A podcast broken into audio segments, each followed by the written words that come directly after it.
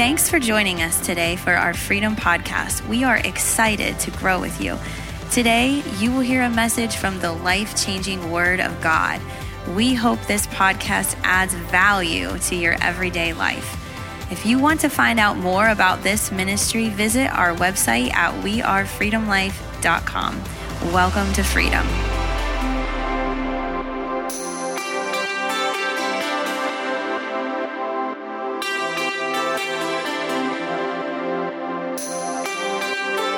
You know, we sing a song like that, immediately transports me back to Easter, amen?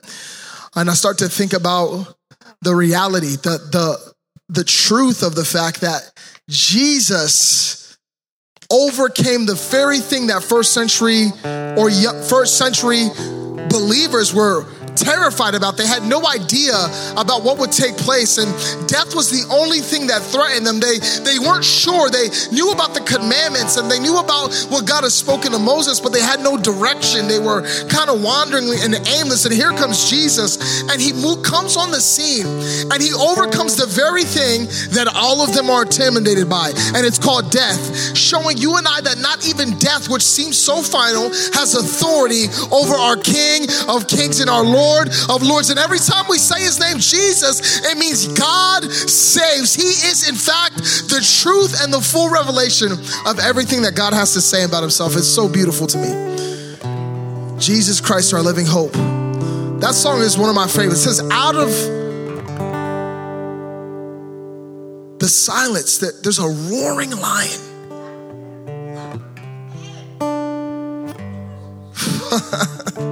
God doesn't need you to defend him. He is a roaring lion.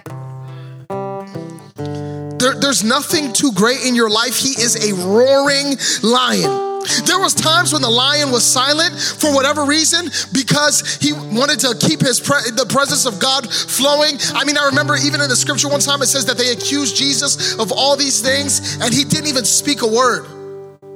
There was times when the lion was silent. But that silence wasn't a sign of the approval of what was happening with man. He was just storing up a roar that has changed the world. He is a roaring lion. You don't have to try to pray cautious prayers to defend that God is good. He's a roaring lion. You don't have to be afraid of your sickness and your iniquity. He's a roaring lion. You don't have to try to explain God. He is a roaring lion. So grateful today. Thank you, Jesus. Okay, let me just be honest with you today. I'm going to get into it tonight, but here's what this moment reminds me of. Um, when we're in a space like this, there's two types of people. There are people who catch the revelation of what God is doing, and they're able to go where God intends them to go. And there's people who are in the midst, who are here, they're present, they're in the room, but they miss the revelation. And you say, well, what's the difference? It's, it's what Jesus said. He who has an ear to hear, let him hear. Just because you have two appendages on the side of your face does not mean you can hear. You got to turn your heart. God, help me to hear what you're saying. You know, I was at the airport a couple, I hate when evangelists tell airport stories, but I'm about to tell one.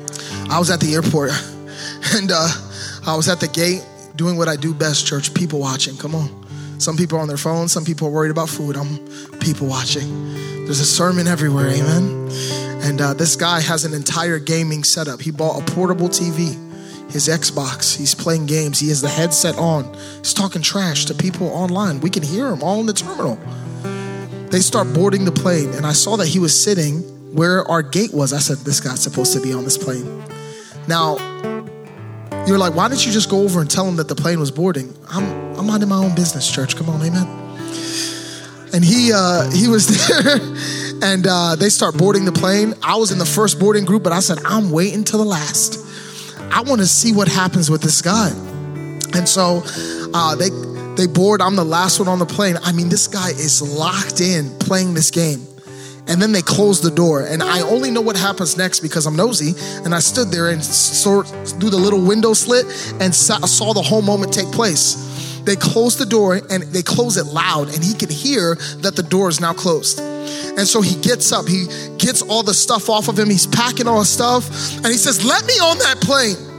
And they said, no, we closed the door. We've been boarding for forty-five minutes. Once the door is closed, it does not open. It is a security violation. It is a violation. We cannot do it.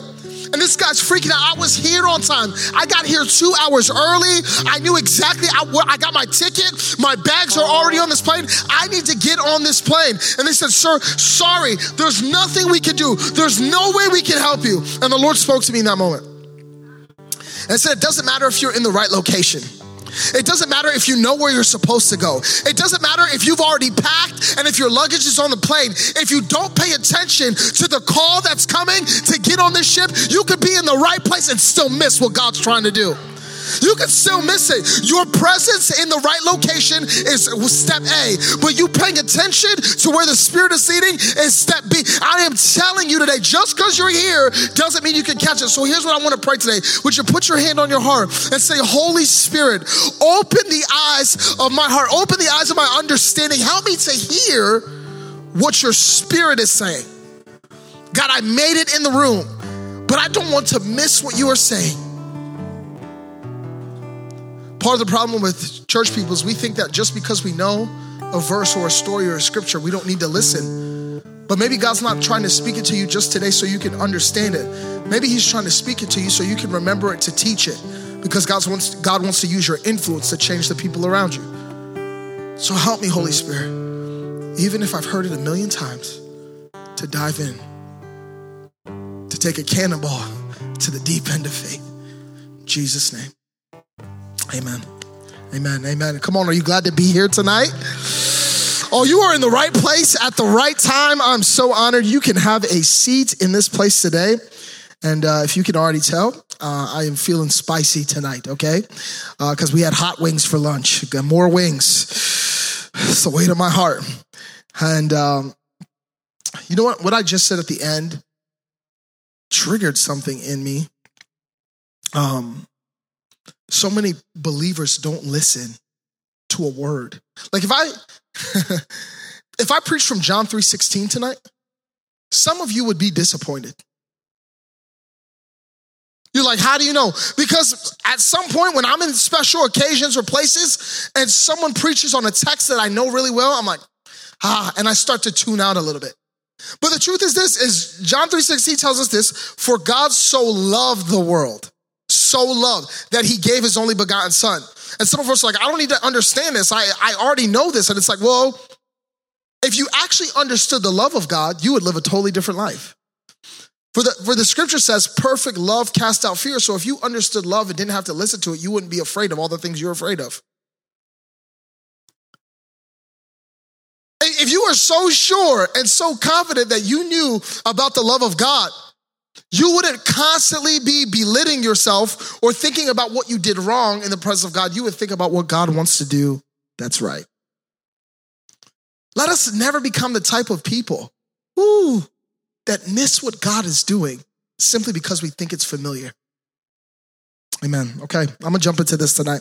I am... um. Uh, super inspired. And uh, I was talking to my mom in the car, and my mom told me, literally, this is this is real action, live action's happening. My mom said to me, son, you preach the best when you talk about what you enjoy the most. And what I enjoy the most, uh, honestly, uh, outside of reading the scriptures, being a part of the family of God, preaching the gospel, is I am I am a nerd, people. I enjoy Christian history. Like, I just do. Like, I enjoy history. I'm not just talking about, like, history, like, uh, of, of churches started. I'm talking about of men and women of God who stood in the gap, and their breath, their expelling of breath changed the course of human history. Okay, I like really enjoy this. And so, you know, I read a lot about different people. Like I read about one of my favorites is John Knox, who John Knox was a man, a, a revivalist in Scotland, to which he prayed this prayer out loud that everyone knew. John Knox said, give me Scotland or give me death. That's a prayer he prayed.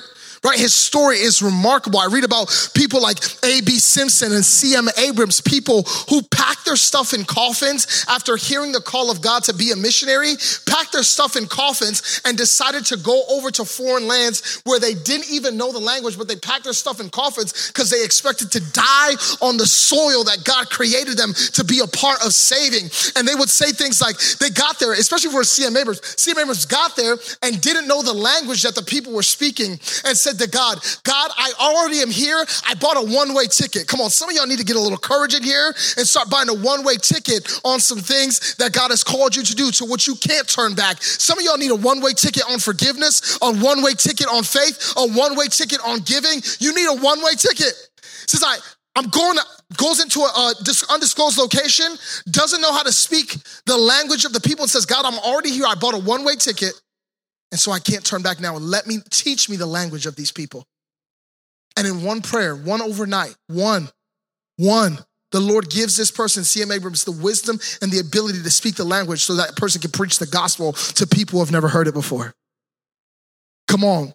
I like Rosetta Stone, but I like the Holy Spirit a lot better. Come on, church. Come on, you can be on Duolingo if you want. I'm going to turn to Deuteronomy and ask God to give me a supernatural. Okay, I'm sorry. There we go. It's amazing. And then you read about people like the Holden brothers, young men who started a business and used all the proceeds of that business to start and plant churches all over England. And they saw almost one hundred thousand people come to Christ before social media, television, and all the avenues of technology we have today. It's amazing. And you read about people like Charles Finney, and you read about people like John Wesley, and you read about people like Smith Wigglesworth, who saw more healings in his lifetime than you have probably heard about in your lifetime.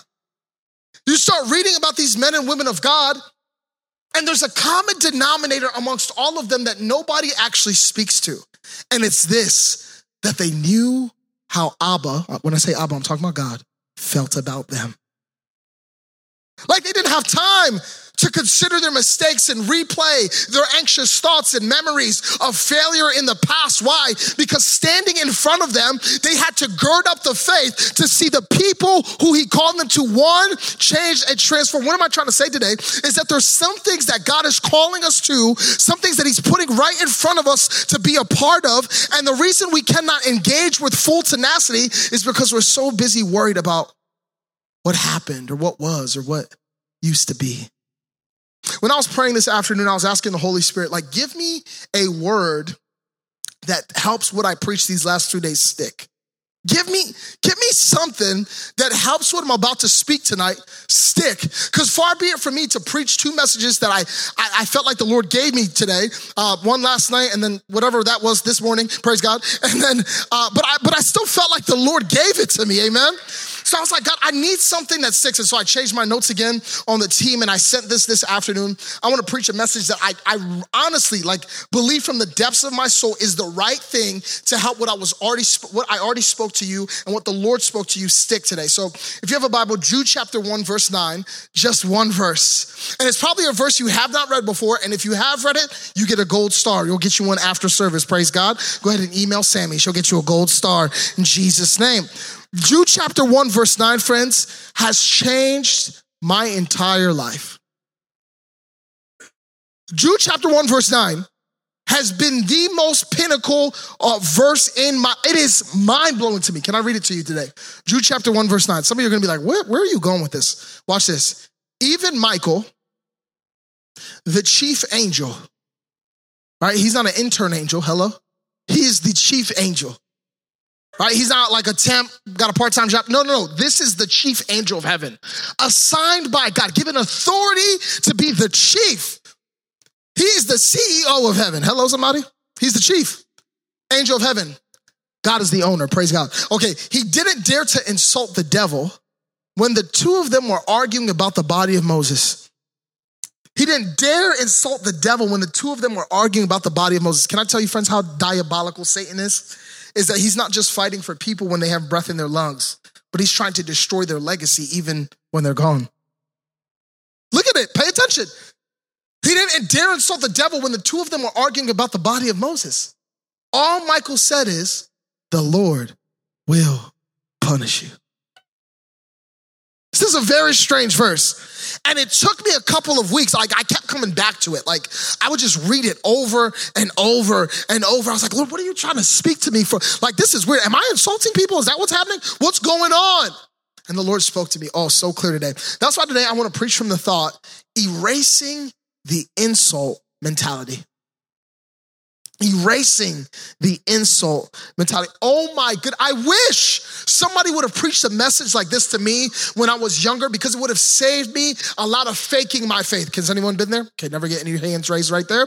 Um, it would have saved me from faking my faith. It would have saved me from acting like I'd had it all together, because though I looked good on the outside, internally I was insecure, ashamed, addicted, broken, and I was so frustrated, and nobody shared it with me. The insult mentality, oh, it paralyzed my life.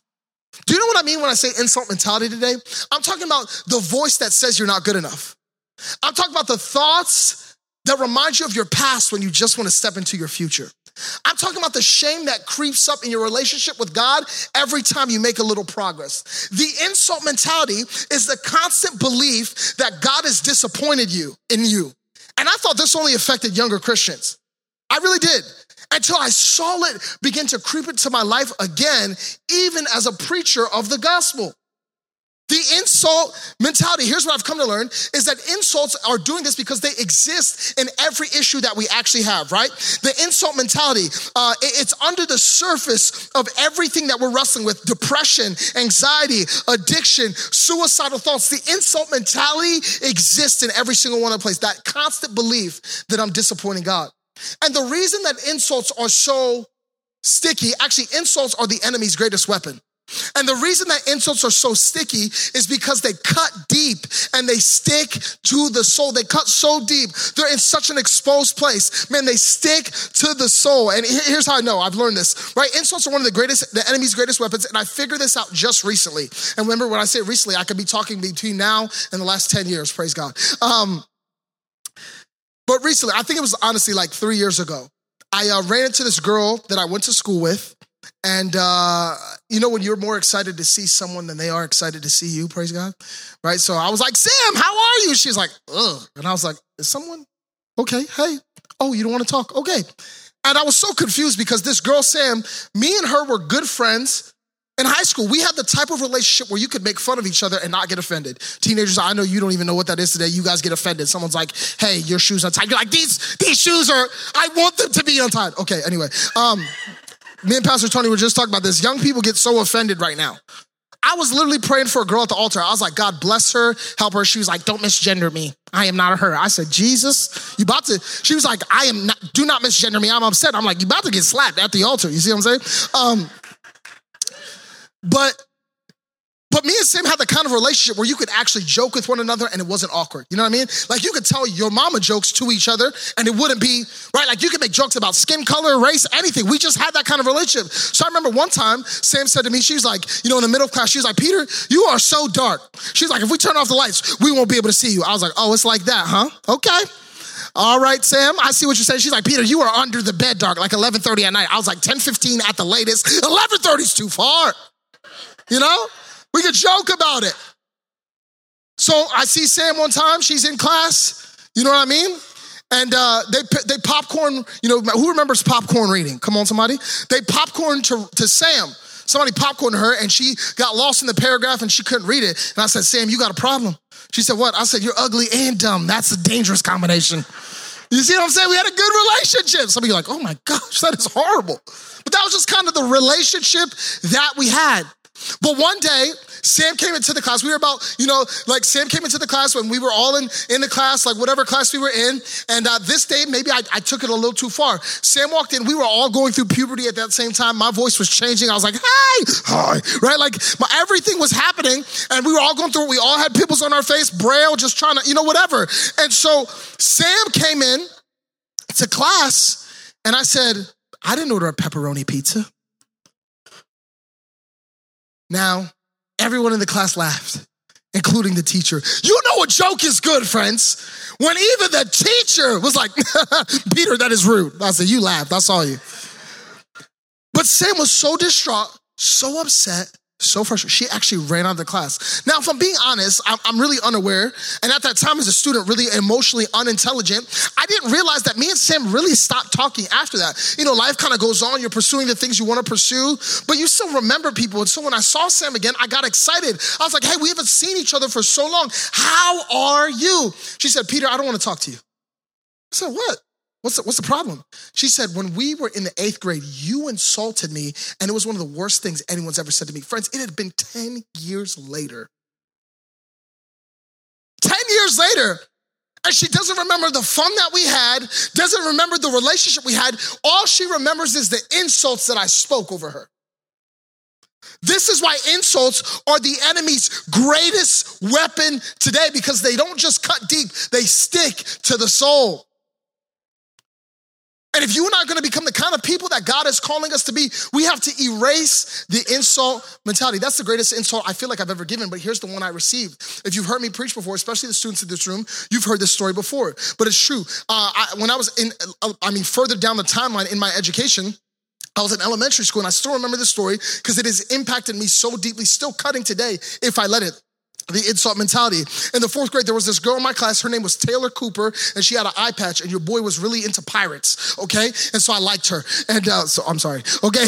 so uh, uh, I was like, say R. She was like, R. I was like, thank you, God. Okay, um, I really liked her. And so t- I'm black, Taylor was white, okay? And so I remember me and Taylor, we were really good friends. Again, great situation. And I remember one time she had a birthday party. Friends, I'm telling you, the, the insults cut so deep. You remember things from even when you were a kid. Some of you are still wrestling with insults that were spoken over you when you were a child. You haven't surrendered them to God, and then you're asking yourself, why can't I hear him? Why am I operating in the authority that's on my life? Why am I not being blessed? It's because you're still holding on to what was spoken over you so many years ago. And, and so I remember this today because it, I had to let go of it, even though I'm using it as a testimony for today. Taylor had a birthday party, and she had Scooby-Doo invites. I know that doesn't matter to you, but it was a big deal in that day. And so Taylor invited everyone into her class, in our class, to come to her party. But she skipped over me. But I was an optimistic kid. I woke. I grew up in a home where my mom only speaks faith. Hello? Uh, she got on the phone with Pastor Tony today. She's like, this is what God's going to do in your church. You're going to new dimensions. New, fa-. You know, like she just always speaks faith. So I grew up in a home where my mom told me every day of my life, she was like, everyone likes you and you're everyone's favorite. Actually, she said it like this. Everybody loves you. You are everyone's favorite. You are a man of God, right? Like she, every single day of my life. Over and over. So I just constantly believed that people liked me until I grew up to find out not everybody likes you. Right? So I grew up, I was optimistic. So when Taylor didn't give me an invite, I wasn't sad. I was just like, she's probably saving the best for last. So she hands out the invitations. And I'm one of those people still to this day who, if I hear about a party that I'm not invited to, I will invite myself. Is there anybody else like that? I'm like, I heard you're having a shindig. I'll bring the buffalo chicken dip. See you there. What time? three thirty? Okay, cool. You don't need the address? No, I already have the address. Praise God.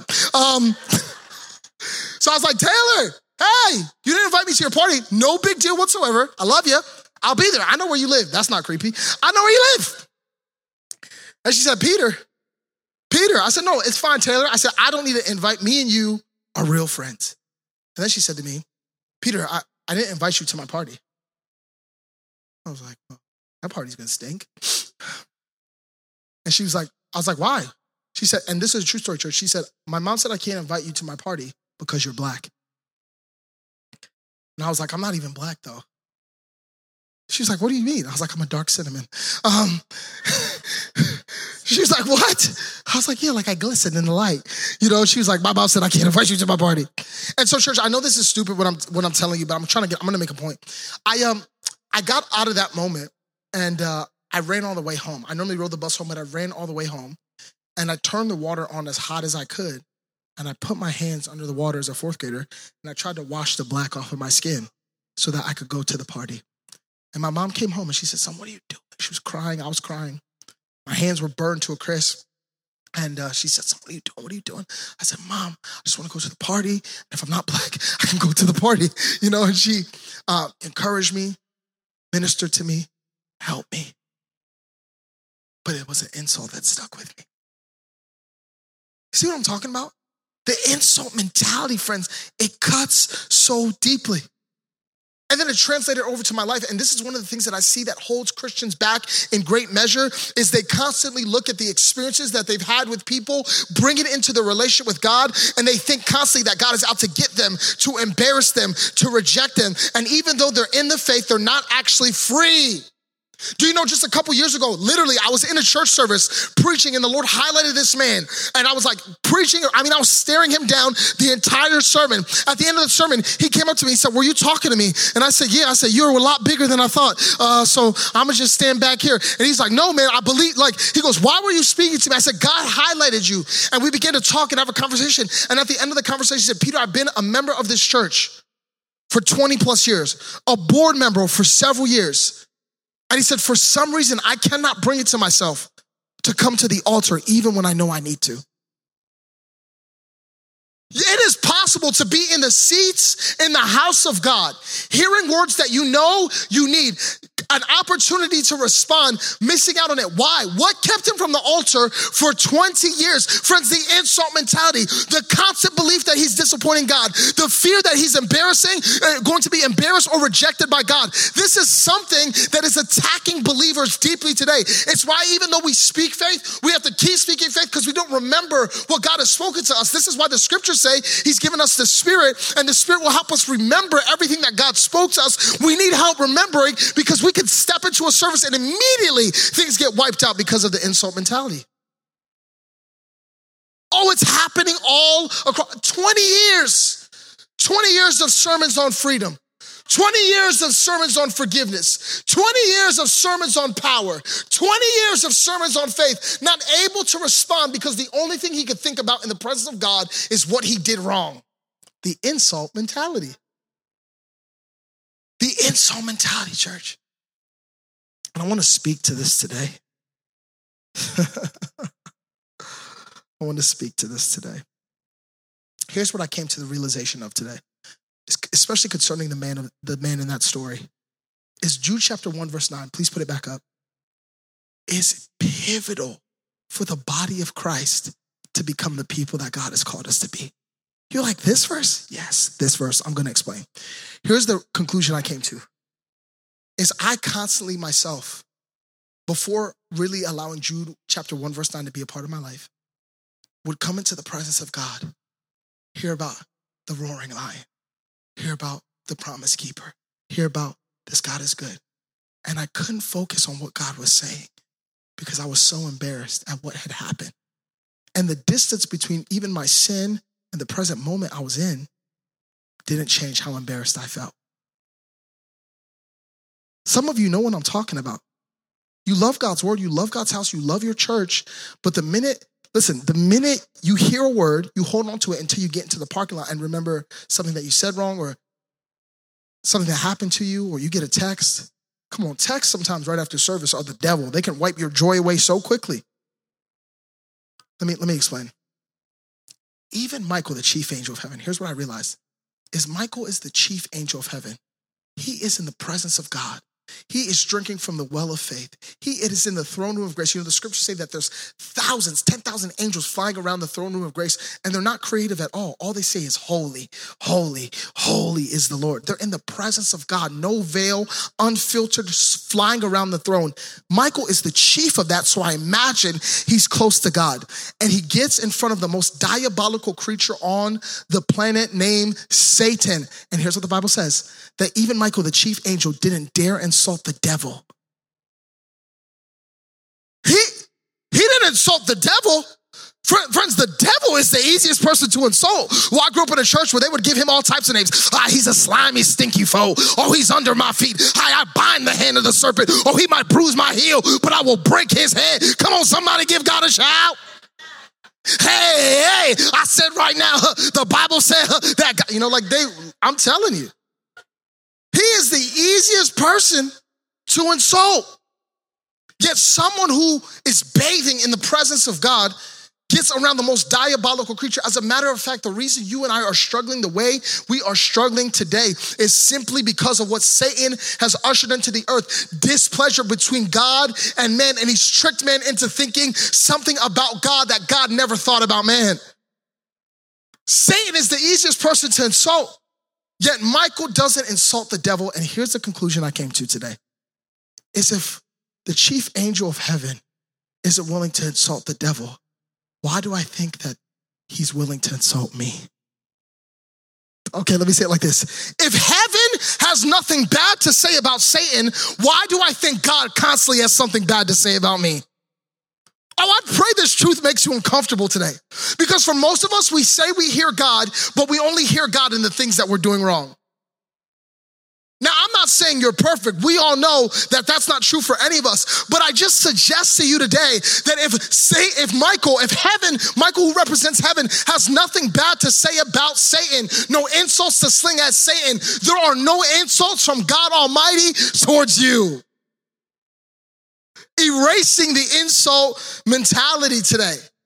And I began to think to myself, wait, why is it, how is it that Michael didn't insult Satan? Do you get where I'm coming from today? Why didn't he insult Satan? Just give you a couple thoughts here today. Number one, Michael had a God-given position. And here's the thought today. When your position is secure with God, you don't have to prove anything to man. Do, do you know where a lot of our insult mentality comes from? It's trying to prove to people that we got it, that we understand it, that we can do it, that we are who we are. But I'm telling you, trying to prove yourself will only ten x the insult mentality in your life. Oh, I love students. I love them a lot. And I will never be done with youth ministry. I don't ever think. But students are the best because they're constantly trying to prove to the other students in the room that they got it. Oh, I love it when the young men do it. The young men are the best, right? They take their shirts off on Instagram and they flex. Ah! Yeah! It's amazing, right? They got like a little bird chest, three chest hairs. Ah! Church, they love it. And I asked one of my, I asked one of my students one time, I said, why are you doing that? He said, I want, I want girls to see. I said, I get it. I understand, young man. I get it. Right? Or the girls, the girls are even better, right? The girls do that walk, church. You ever come to Penndale Youth Convention, you will see young ladies who got the walk. They're just like, I'm like, this is, where are you going? This is not a fashion show. You are not a model. You have a Chick-fil-A t-shirt on. What are you doing? Right? It's why they're all, I'm telling you, these young people, they're posting, it's why they're posting crazy stuff online. Just, hi, you know, whatever. Right? Like, it's weird. It's so weird. What, what are they doing? The insult mentality. They're driven by the insult mentality.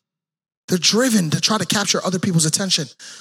And you know what's funny is it doesn't play out the same as an adult, but it happens in the same way. It's why people buy stuff they can't afford. See, it's funny when I was talking about the students, they're like, ugh. It's why they put themselves in positions that they know that the Lord hasn't called them to. It's the, te- it's the insult mentality, because trying to prove yourself ten x's what the insult mentality in your life. And the reason I know this today is because I tried it. I tried to prove that I could be something that I was not, and I found myself more empty than I've ever been before. And here's the reality today. The reason it feels like that is because you cannot focus on Christ and the criticism of other people at the same time. The insult mentality exists in our life when I am more focused on what people say than what God is saying. Ooh, I love people, but people are brutal. I'm not trying to focus on what everyone else is saying. I'm trying to focus on what God is saying. And here's what I love about Michael is Michael understood that he had a position. He had something that was ascribed to him that he could not earn.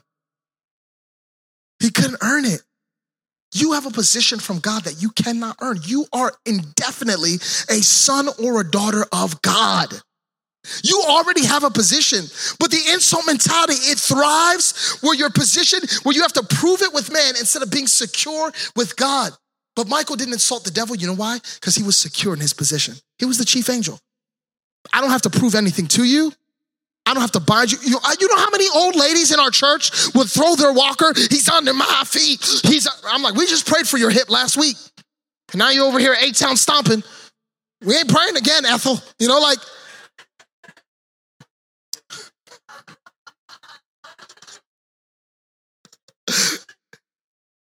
but what? The insult mentality, it exists and it's powerful. And the reason it grows in our lives is because we don't understand our position. The reason every time you get into your prayer life and you keep going, this is most of our prayer life right here. Ready? Ready? God, I'm sorry. I'm sorry, I'm sorry. I'm sorry, I'm sorry, I'm sorry. God, I'm sorry. God, I'm sorry, I'm sorry. God, I'm sorry. God, please, I'm sorry. And God's like, would you talk about something else? The Bible, I literally, I feel like God is like, listen, when it comes to your sin, I cast them far as the east is from the west. Or in other words, stop talking to me about what you did wrong and let's talk about where you're going. I'm sorry, I'm sorry, I'm sorry, I'm sorry. We pray that way because we're paralyzed by the insult mentality. You can't talk to God about the future. You have to talk to him about your sin because the insult mentality thrives, thrives where you are in your life.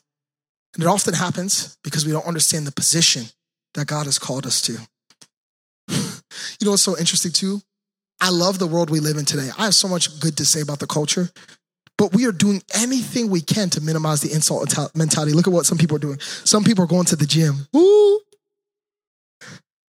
They're like, I know how to get these insults off me. I'm going to go pump iron. I'm going to go to the gym. Planet Fitness, where they serve pasta and bagels and carbs. That's a good business model. You're like, yeah, come eat carbs at the gym. You'll be a lifetime member. You know, like, some people go to the gym. My new thing is, is so funny. People are getting surgeries. Come on, the ladies with the lips, just, do I look good? I don't want to lie to them, so I just go, uh, mm, you know?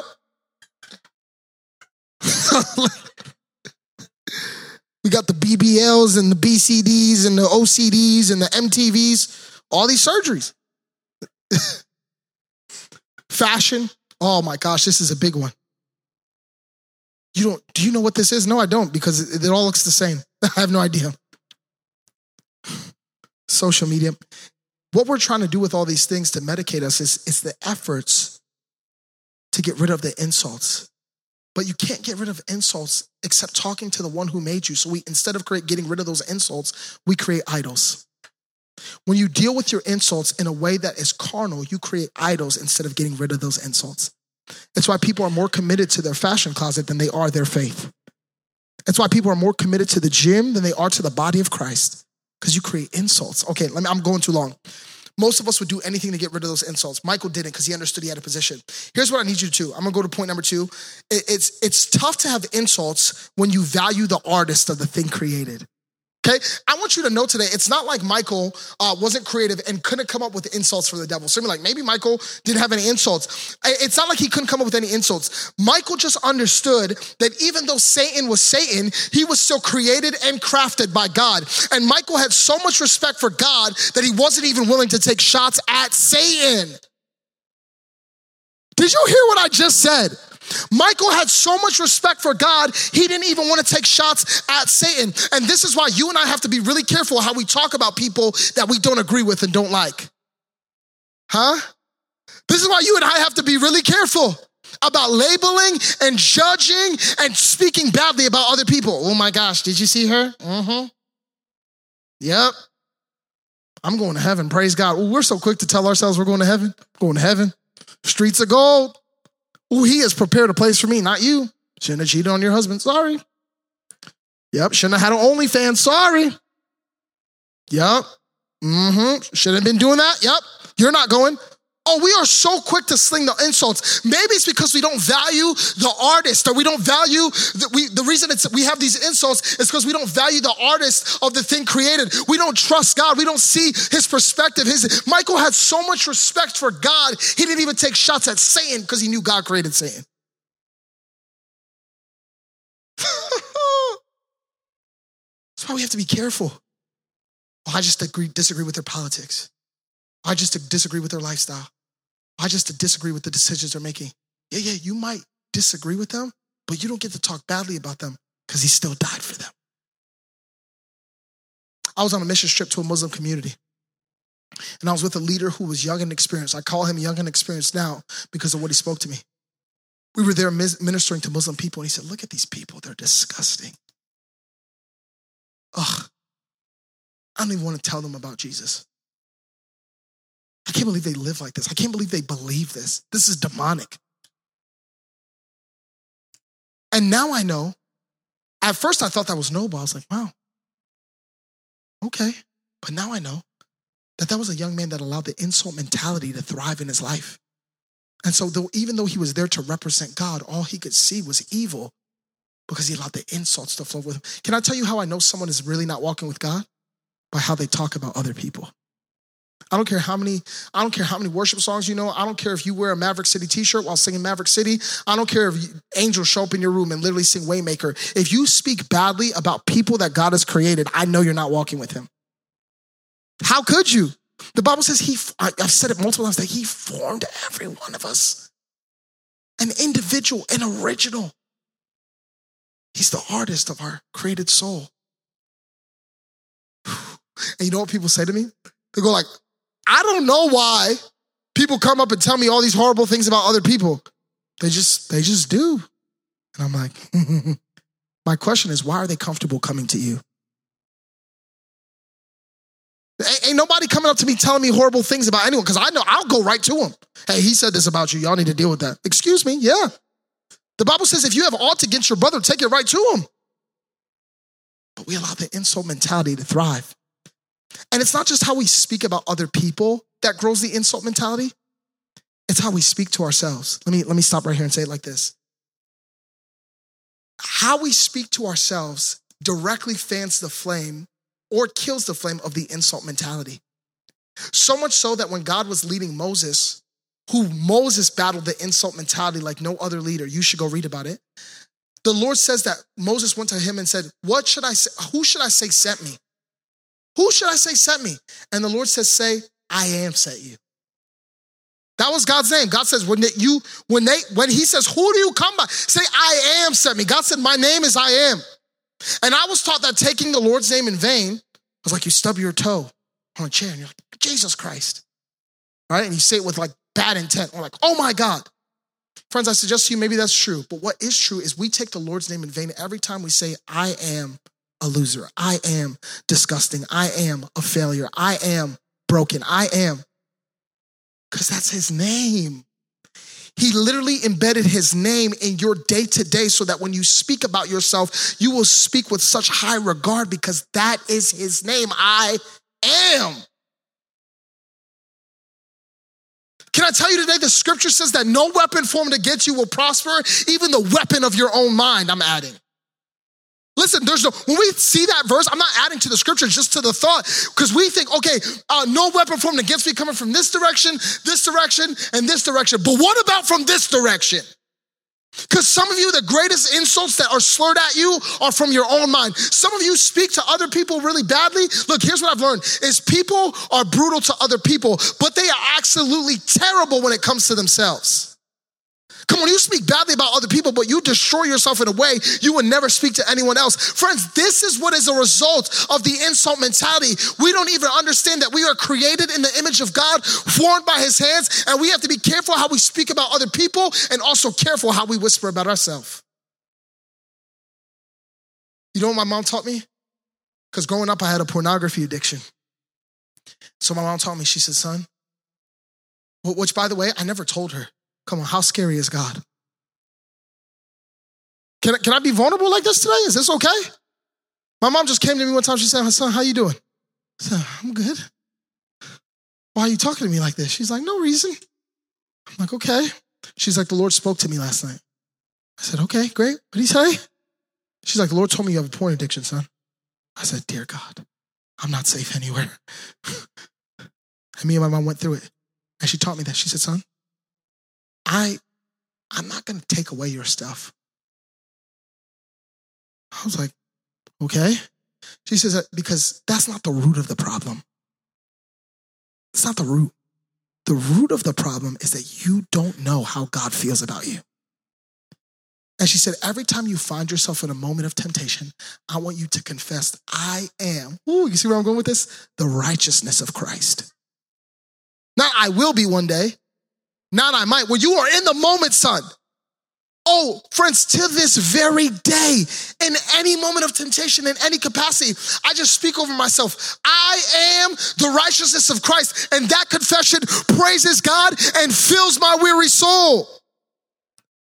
How she understood that taking away what was even leaving, it wouldn't lead to change. I'd find another way to do it. She said, son, you need to surrender your life to Christ. I am the righteousness of Christ. She was erasing the insult mentality in me. Okay, fine. Why didn't Michael insult the devil? Here we go. Point number three. Because insults develop where intimacy is absent. Insults develop where intimacy is absent. Basically, what I'm trying to say is this, is there's so much distance between you and God, you don't actually know how he feels about you. So of course you can create narratives and thoughts and things that God never intended for you. It's that distance. But Michael was so close to God in the throne room of God that he didn't even have anything bad to say about the devil. Why? Because he was intimate with God. There was connection there. I'm sure, and I'm just speculating here. And if you're mad that I'm speculating, email me at tonycruz at Freedom Life Church. Just kidding, don't do that. Just let me speculate for a minute. I imagine that when the chief angel would meet with his heavenly father, his boss, and they would talk about Satan, he would say, you know, I created him to be gifted.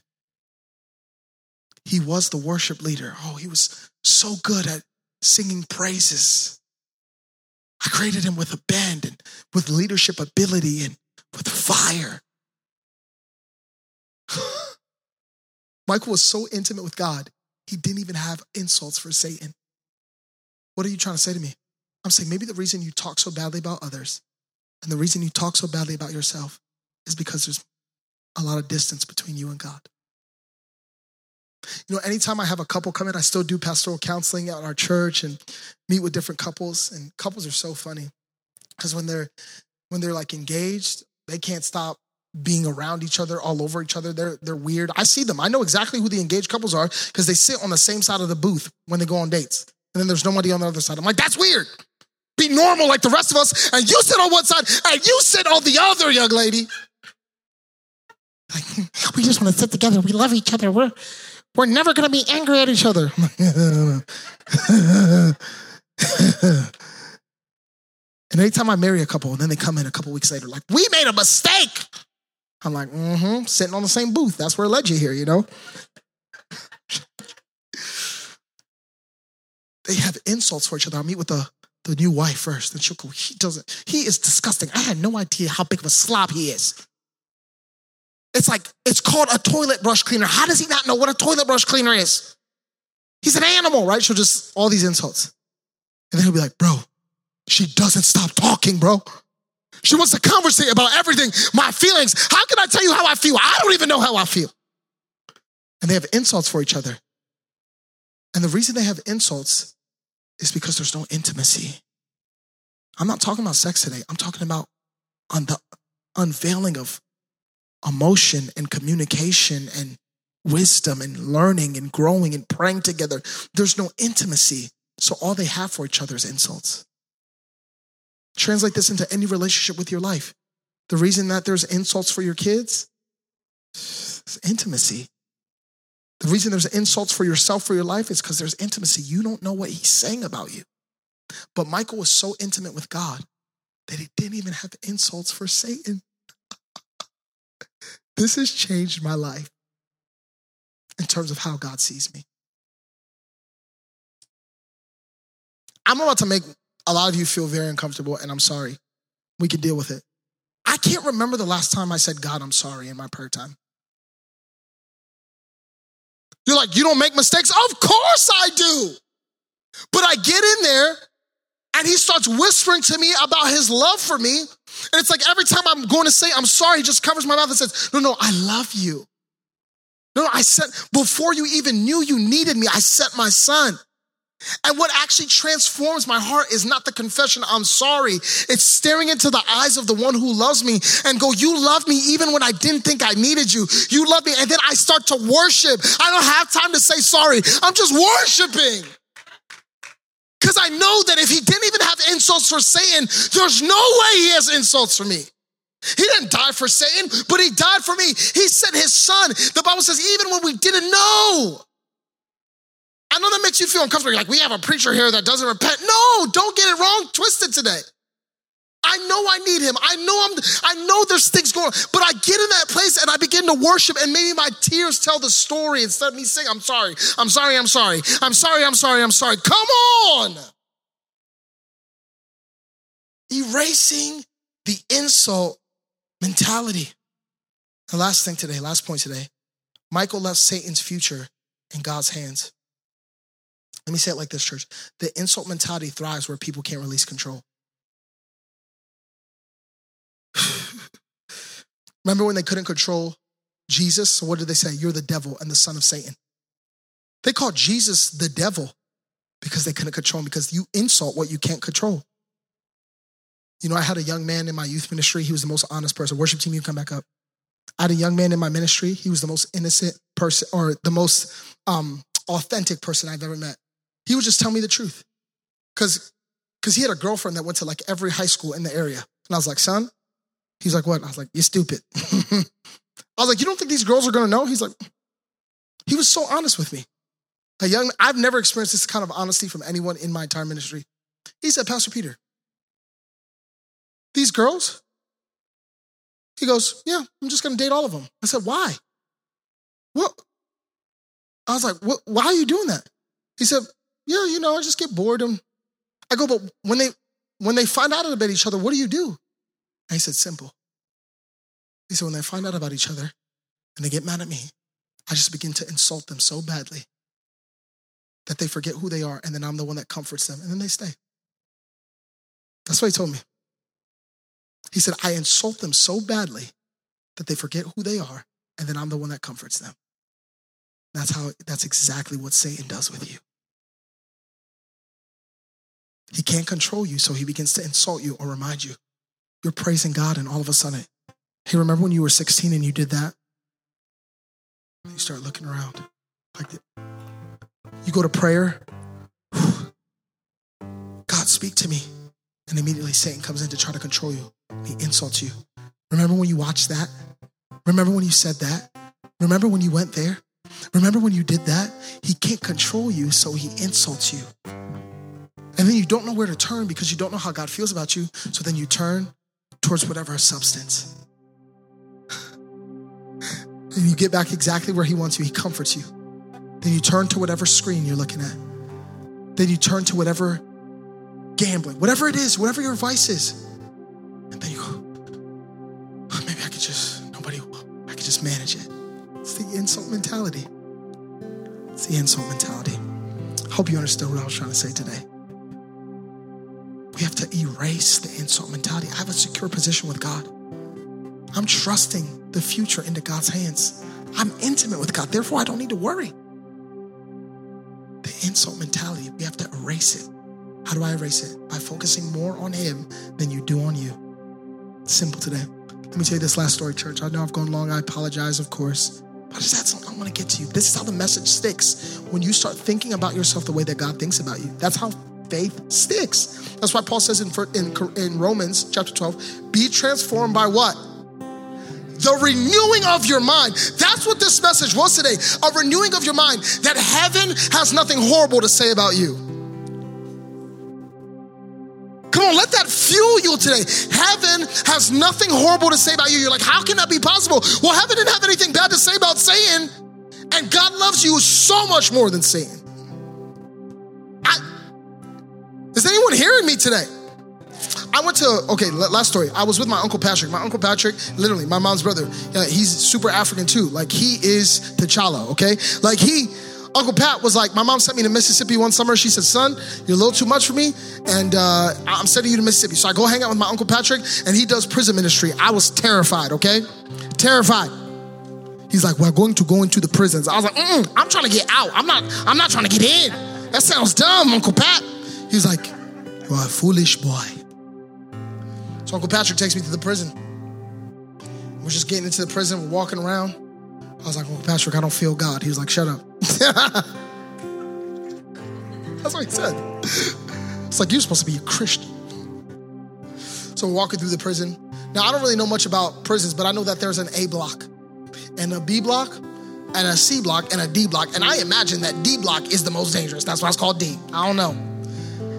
But we walked all the way to D block, and they closed those doors behind us. And Uncle Pat is, we, it was scary to me because we were just in a space with a bunch of prisoners, and Uncle Patrick is talking to this guy, and like, there's people walking all around. I'm like, mm-mm, mm-mm. I started praying in the spirit. Actually, at that time, I didn't know how to pray in the spirit, so I just started quoting books of the Bible. I was like, Matthew, Mark, Luke, and John. Mm-hmm. Zephaniah. Mm-hmm. Genesis, Exodus. Mm, God, I need an exodus out of this place right now. Get me out of this. I look at the guard. I said, hmm, what'd you say? Let my people go. I was terrified. Terrified. And Uncle Patrick sits down with this man. And the first thing out of this man's mouth is he said, I feel so free. Now, I'm an immature teenager at this point, so I just said, well, you're not. You're in prison. Come on, George, you can laugh. I didn't know what I was saying. Uncle Patrick just hit me in my chest. My chest was like a little bird chest. He was like, mm, and I was like, took me like a couple minutes to recover. And this man is just talking about how he just entered into the book of Galatians. Uncle Patrick got him a Bible. And he's reading the book of Galatians. And he said, it's like every page I turn, I just, it's just light. He's like, I can't even think about the things I used to think about before. He goes, I just, man, I just feel so free.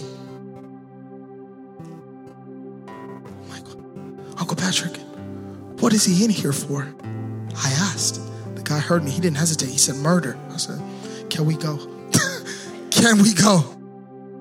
And he said, son, we're sitting here. This young man is telling his story. He talked about how he felt free, and about how he, every time he would open the Bible, he'd cry, and about how his worship experiences were so powerful, about how he used to be afraid of who was behind him, but now he's like, if my, if they take me, they take me, about how he's winning people in the prison of Christ. I think at that point, it was some either twenty-four or twenty-nine prisoners that he had won that year to Christ.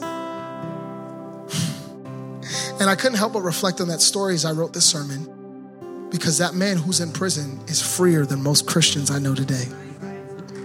His body is caged, but his soul is free. And most of us, our bodies are free, but our soul is caged, locked by the insult mentality.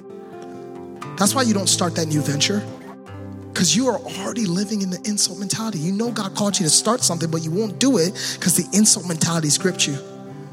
It's why you won't minister to that person. It's why you won't step out and start that business. It's why you won't decide to join and lay down your life here at this church. It's because the insult mentality keeps telling you a different story other than what God is saying.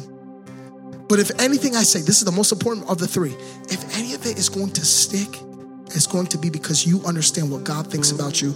Erase the insult mentality. If heaven has nothing bad to say about Satan, there's no way he has anything bad to say about you. Stay with me today. I know I've preached long and I, I, you know, but I just feel like God wants to encounter you. Some of you, your no weapon formed against you was supposed to prosper, but the one that's prospering is the lies you believed from your family. They told you you weren't good enough. You would never be anything.